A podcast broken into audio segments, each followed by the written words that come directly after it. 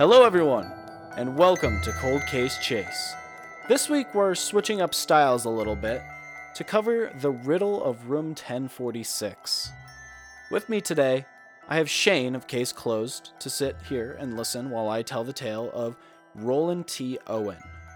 You ready, Shane? I'm ready. I'm excited to be here. All right. I'm pretty excited to do this too. This is a uh, different feel for the episode, but you know what? We're going to go ahead. Yeah, when you messaged me about it, I was a little like, uh, "What's what are we gonna be doing?" All right, I'm I'm I'm interested. I am too.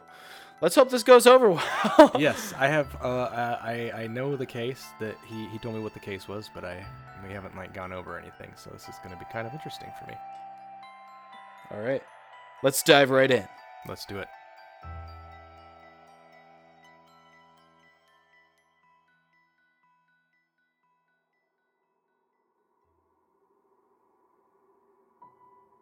A new year had just began in Kansas City.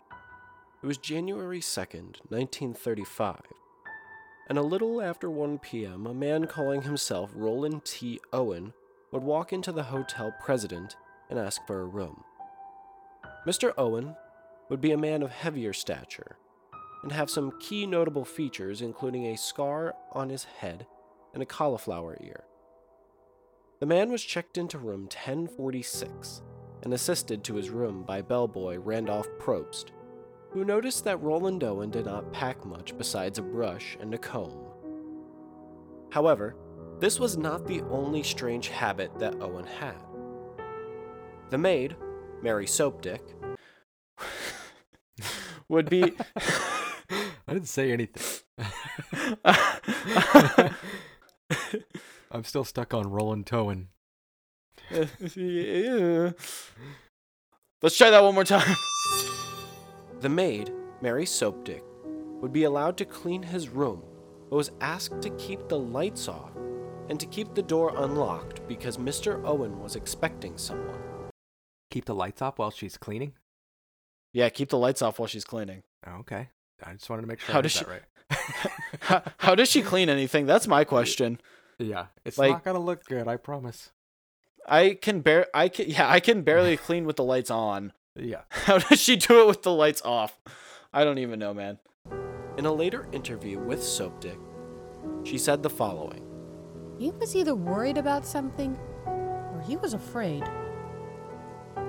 He always kind of wanted to just keep in the dark.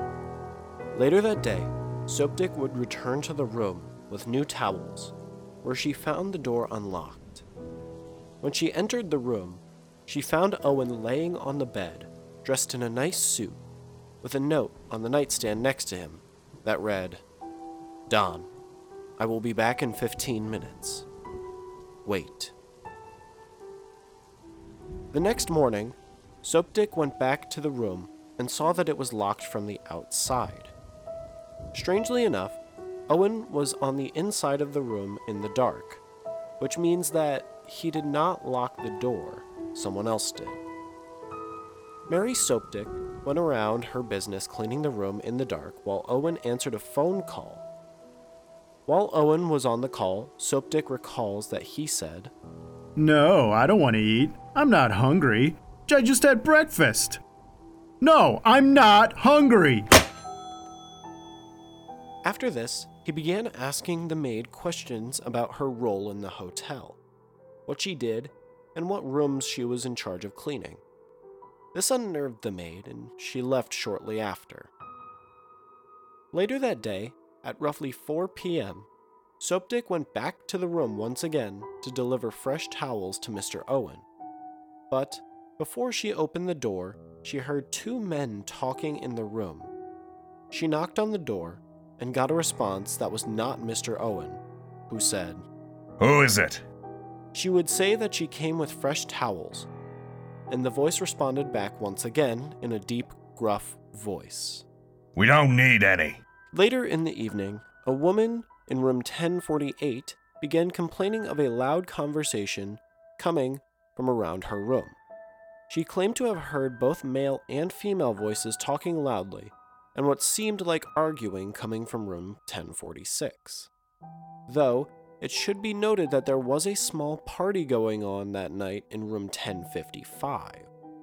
So, real quick, I want to stop here just to ask the question what what hotel has rooms that lock from the outside? Yeah, I was wondering that same thing. Like, uh, what's the purpose of that?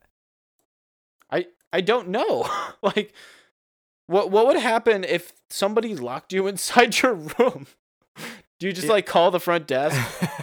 yeah, those prankster kids, they got me again. yeah, and that's exactly it. Because then you've got unauthorized people like going down the hall and just locking everybody in their rooms. Like, yeah, It- it's weird. And I'll, yeah, I just feel the anxiety for this maid going to this room because it's been so weird for her the entire time.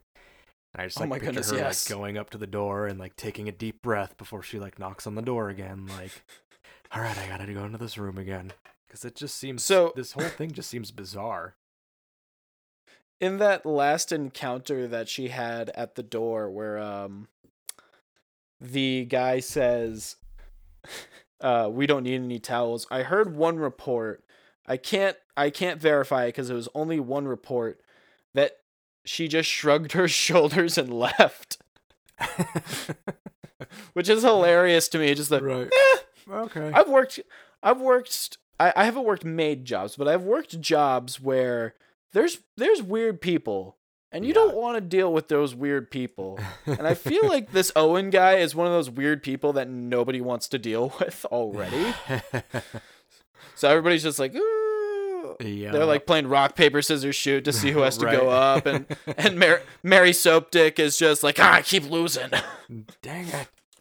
You take towels today. I barked my shin on the bedpost last time I was cleaning in there. Couldn't see anything. I had to pick up invisible stuff for like ten minutes to make him believe I was cleaning. like, can you, she like, like, imagine like walking into a room that's dark, like groping around the room to clean it. I mean, I guess it could be like daylight coming through the blinds, or I don't know, but just imagine like thinking you did a The good job and then like trying to vacuum and then like sucking up some dude's shirt with your vacuum and Ugh. like having to deal with that in the dark as well. Just so Well, from the from the reports too, this guy barely had anything. That's true. Like That's true. His, he had yeah. like a comb, a toothbrush, and toothpaste, is what I heard. So that's that's like even crazier. It's like, right. "Uh, what are you doing here, man? Yeah. But we continue. The next morning, at 7 a.m., the hotel's phone operator noticed that the phone in room 1046 had been off the hook for a while. So, she sent Randolph Probst to go tend to the matter and see that the phone got hung up. When Probst knocked on the door, he heard a low voice on the other side say, Come in. Turn on the lights. However, Probst could not get in because the door was locked. After continuing to knock for about five minutes, he yelled through the door, Hey, hang up the phone. and then he left. About an hour later, another bellboy went up to room 1046 to get Owen to hang up. Harold Pike knocked on the door, but there was no answer. So he let himself in. He kept the lights off, but the hallway light was just bright enough that he could see Owen on the bed naked, with dark stains around him. And he also noticed the phone stand was kicked over and he assumed that Owen had kicked it in his sleep. So, he put the phone back on the receiver and left. Around 10:45, a different telephone operator noticed that the phone had been kicked over again. So they sent Randolph Probst once again to go handle the situation. When Probst arrived at the room, he let himself in, and what he saw, he would never forget. Owen, who was still naked and two feet away from the door, was crouched on the floor, holding his bloody head in his hands. Oh my god. When Probst, yeah, could you imagine like you Not op- what I was expecting. exactly? Could you imagine just opening a door and seeing like basically a dead man right in front of the door. And holding his Like- own head too. Exa- exactly. Like I have a I I have an odd fear of somebody like just standing outside of my window sometimes. So Yeah. imagine opening a door and just seeing like a dead dude. Just like that would freak me out. I was anticipating like him being strangled with the phone cord, and that's why it was off or something. But no, just crouched, holding his own head, two feet from the door. Yep. well, well, let's let's let's paint a picture of the rest of the scene real quick. All right, let's do. When Probst turned on the light, he saw blood covering the walls and all over the bathroom. The frightened bellboy rushed out and told the assistant manager, who called the police. Owen had been tied up. He still had cords around his wrists, ankles, and his neck. It almost looked like he had been tortured. He had been stabbed roughly 17 times and had a fractured skull from repeated hits. He also was strangled, which was discerned from the bruises around his neck. Somehow, he was still alive. When asked who did this or what had happened to him, he simply replied, I fell against the bathtub. Yep, you heard that right. Oh my gosh. he fe- he fell against the So okay, so he This wasn't man- dead. He was okay. Okay. When you said holding his head in his hands, I was like picturing a decapitated dude, like position. Oh no no no no. Positioned so his head is like being held in his hands. Okay. No, I'm more. I was more. Uh, when when I first heard it, I thought that as well. But it's more like uh, like when you cry, you hold your head in your okay, hands like that. It's like that. It's like that. Yes. Okay, I get it now. I was, I was picturing something crazier. Okay. All right. Anyway. Yeah. But do do you do you like his Yes. excuse for why there's blood literally above the bed everywhere? He's been stabbed basically almost 20 times. Head wound, clearly been strangled, cords around his neck and his ankles and his wrists. I fell and hit my head on the bathtub. Yeah. Oops! I fell over again. Oh no! I fell and the cords wrapped themselves around me. Yes. I fell on a knife and then I tried to get up and then I fell on the knife again and then I tried to get up and I fell on the knife again. And then I got up and then I fell on the knife again and I was like, oh boy, my life's just a cartoon. Yes, I better tie my hands up so I don't fall on any more knives. He would be taken to the hospital, and it was figured out that the injuries that had been sustained were from the night previous. That means that both bellboys had been in the room with a dying man. Later, on January 5th, Owen would die at the hospital. Investigators were quickly realizing that this was no ordinary crime. LAPD found no record of any Roland T. Owen, which led to the assumption that he had checked in using a fake name. An anonymous woman phoned police the night of Owen's death saying that she thought the dead man lived in Clinton, Missouri. However, nothing ever came of it. Owen's body was taken to a funeral home where it was displayed in the hope that someone could recognize him. Among the visitors was a man named Robert Lane, who identified him as the peculiar man that he had seen the night of January 3rd. Several bartenders testified seeing a man matching Owen's description, along with two women who were with him. Police had also discovered that the night before Roland Owen checked into the President Hotel, a man matching his description had briefly stayed at the Muehlebach, giving his name as Eugene K. Scott of Los Angeles. Unsurprisingly, no trace of anyone by that name could be found either. Earlier, Owen, or Scott, or whatever you may call him, had stayed at yet another Kansas City hotel, the St. Regis, in the company of a man who was never identified. Could that be Don? Oh Could that be Don? I'm not hungry, Don. Don I was just hungry. had That's for sure. Don was hungry for murder. yes. Yes. I don't care if you're not hungry. I'm hungry. Eat this knife 17 times. And what are you gonna tell them if they ask what happened? I I fell- fell in the bathtub. I fell in the bathtub. They were having no more luck with tracing the Don that Owen had talked to during his stay at the President.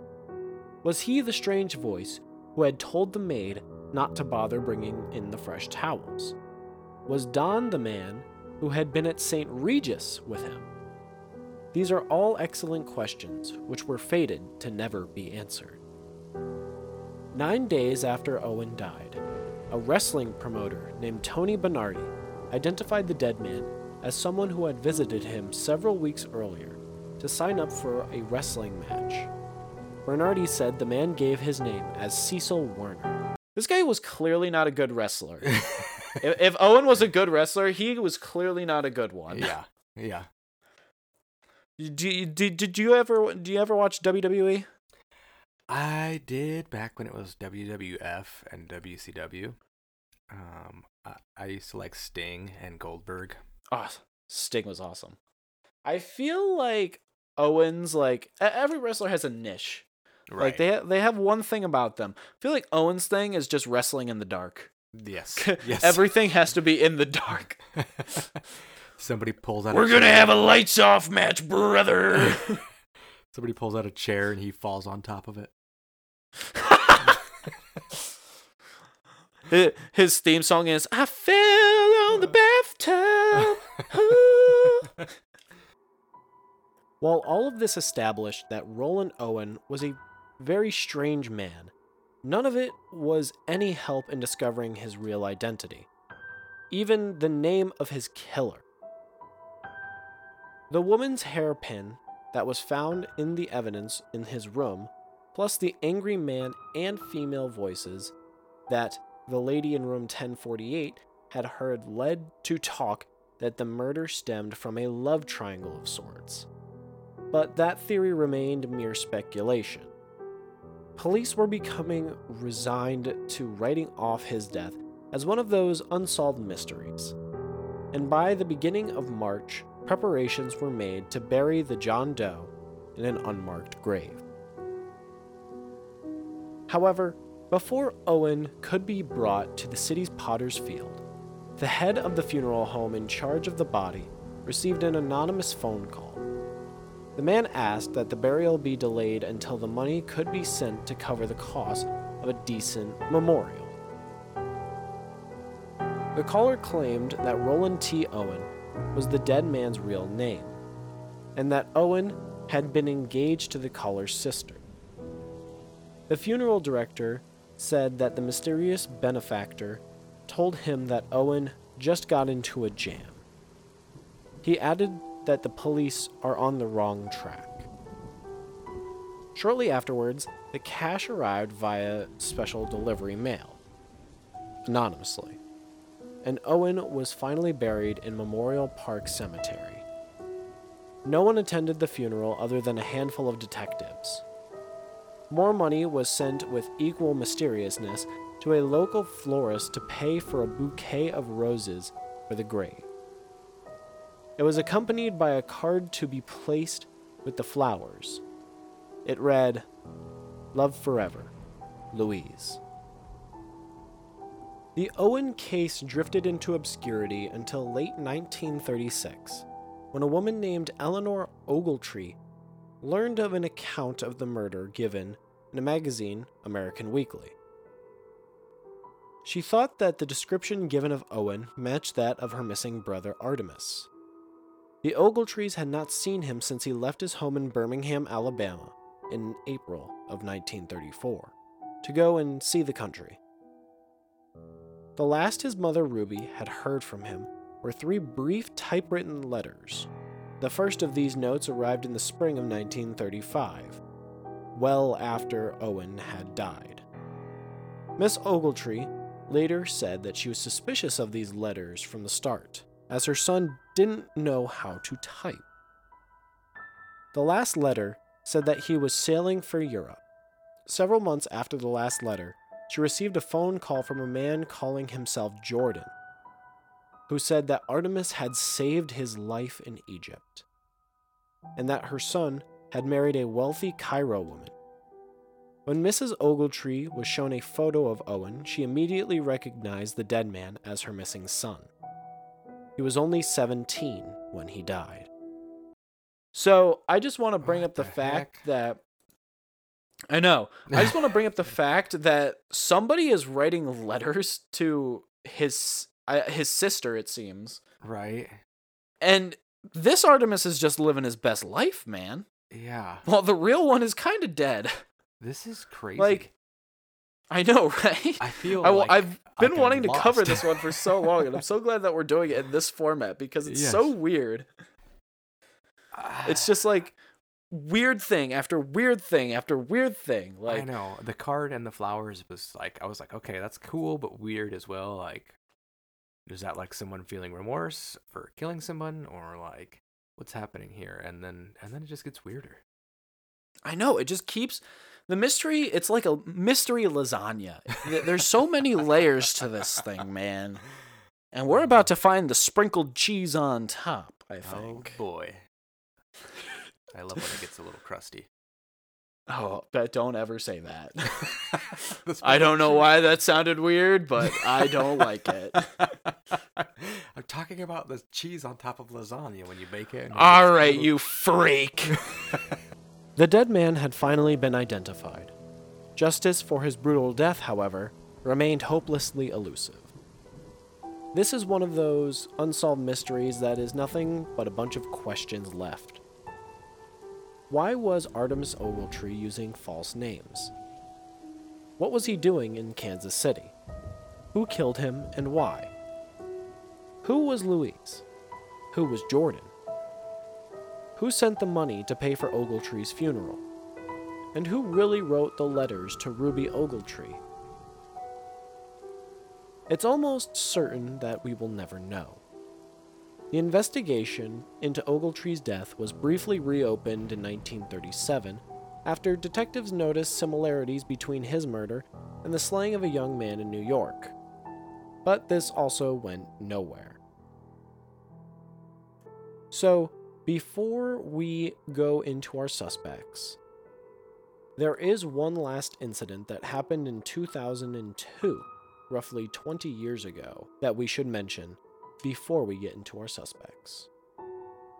One day in 2003, someone from out of state phoned a library in Kansas City to ask about the case.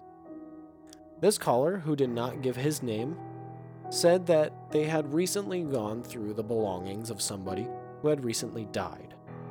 Among these belongings was a box containing old newspaper clippings about the murder. This caller mentioned that this box also contained something which had been mentioned in the newspaper reports. Horner's caller would not say what this something was. So this is just like like 2003. Like this is just a weird like this is Why? Yeah. Why even say that 80 years after the there? case? Yeah. Why even say that There's- I've got something? I'm not going to tell you what it is, but there's something in a box here.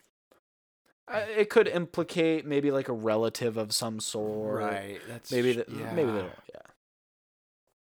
Yeah, that that's the only thing I could think of. Right. Like maybe this implicates like a relative of or something. But like even that. at that point, like I just wouldn't bring it up. I would just ask the questions on Yeah. the case.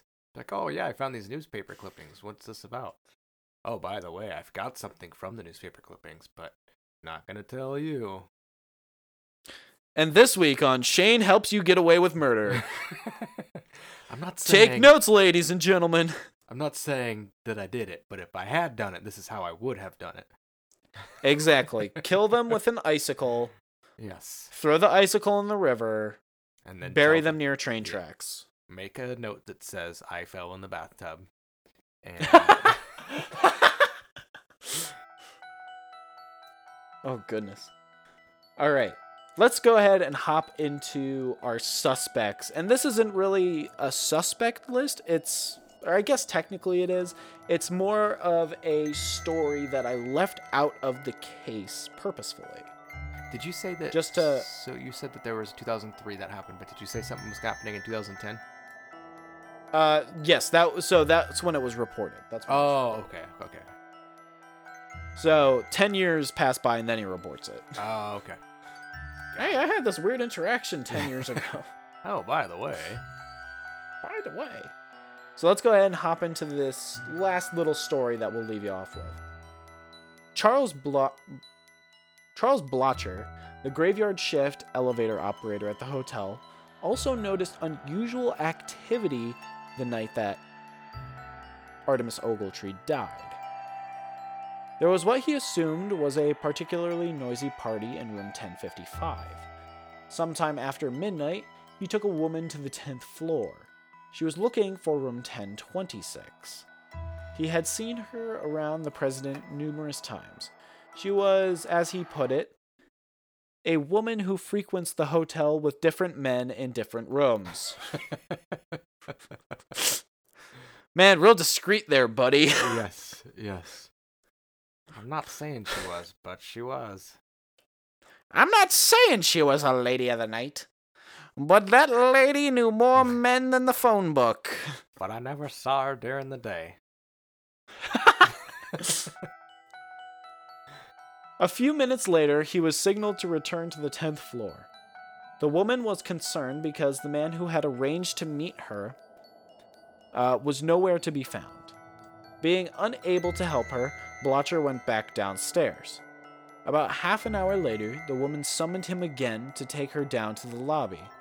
About an hour later, she returned to the elevator with a man. Blotcher took them to the ninth floor around 4 a.m. The woman left the hotel, followed about 15 minutes later by the man.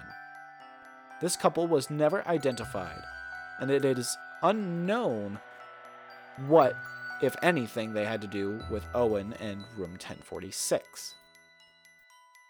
At about 11 p.m. that same night, a city worker named Robert Lane was driving on a downtown street when he saw a man running down the sidewalk.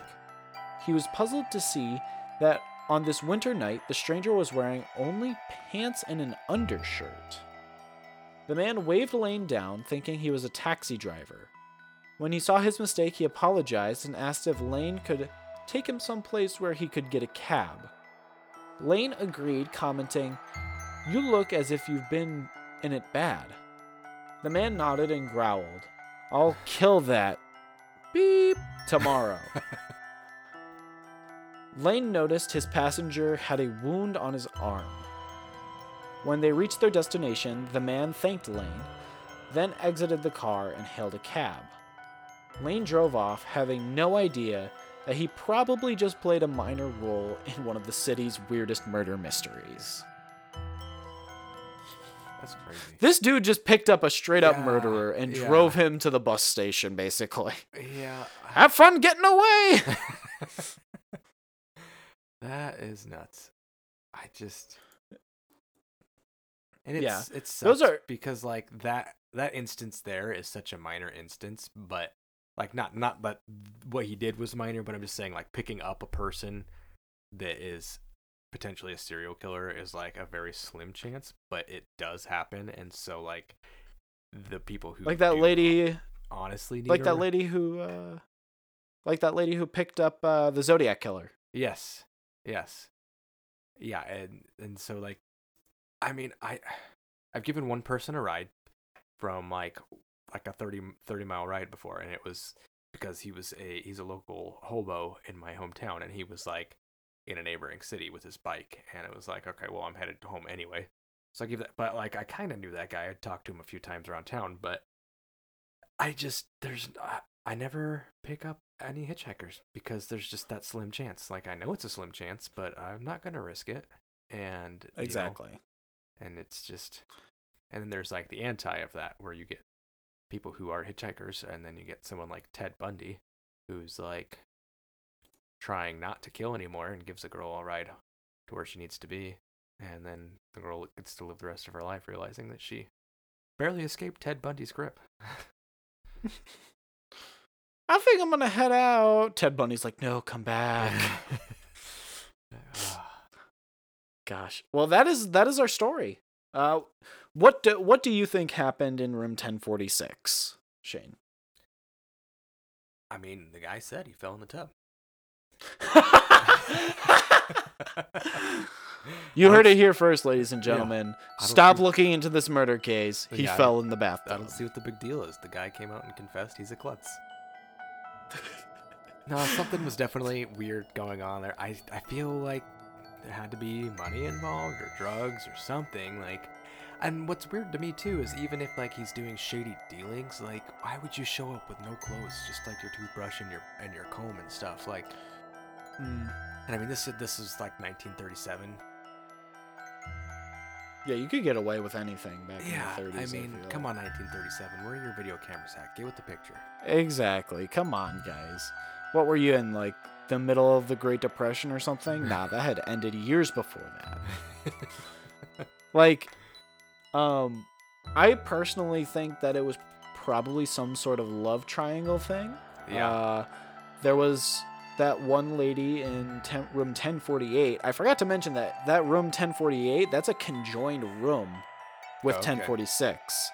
So this lady is hearing like basically what's happening right next door basically.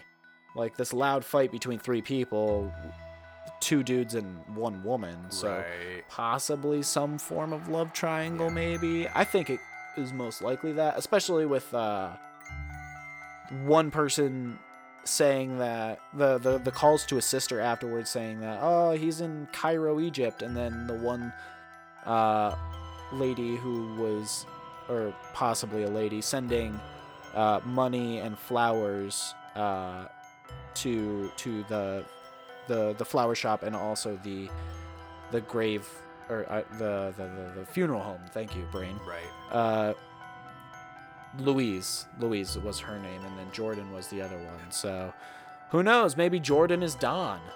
Right. Where's Where's Don in all of this, man? That's what I, know, want to know. I know. Yeah, it's it's weird. Yeah, I thought it I mean, was worst case- the beginning, and then it just kept getting weirder and weirder, and I was like, I "What is know. happening right now." like I said, mystery lasagna. yes, yes. No crust on top, please. No crust. I like the crust. Oh, The crust is so good. I'm gonna start muting you now. Well, ladies and gentlemen, thank you very much for listening to another episode of Cold Case Chase, the riddle of room for the riddle of room 1046.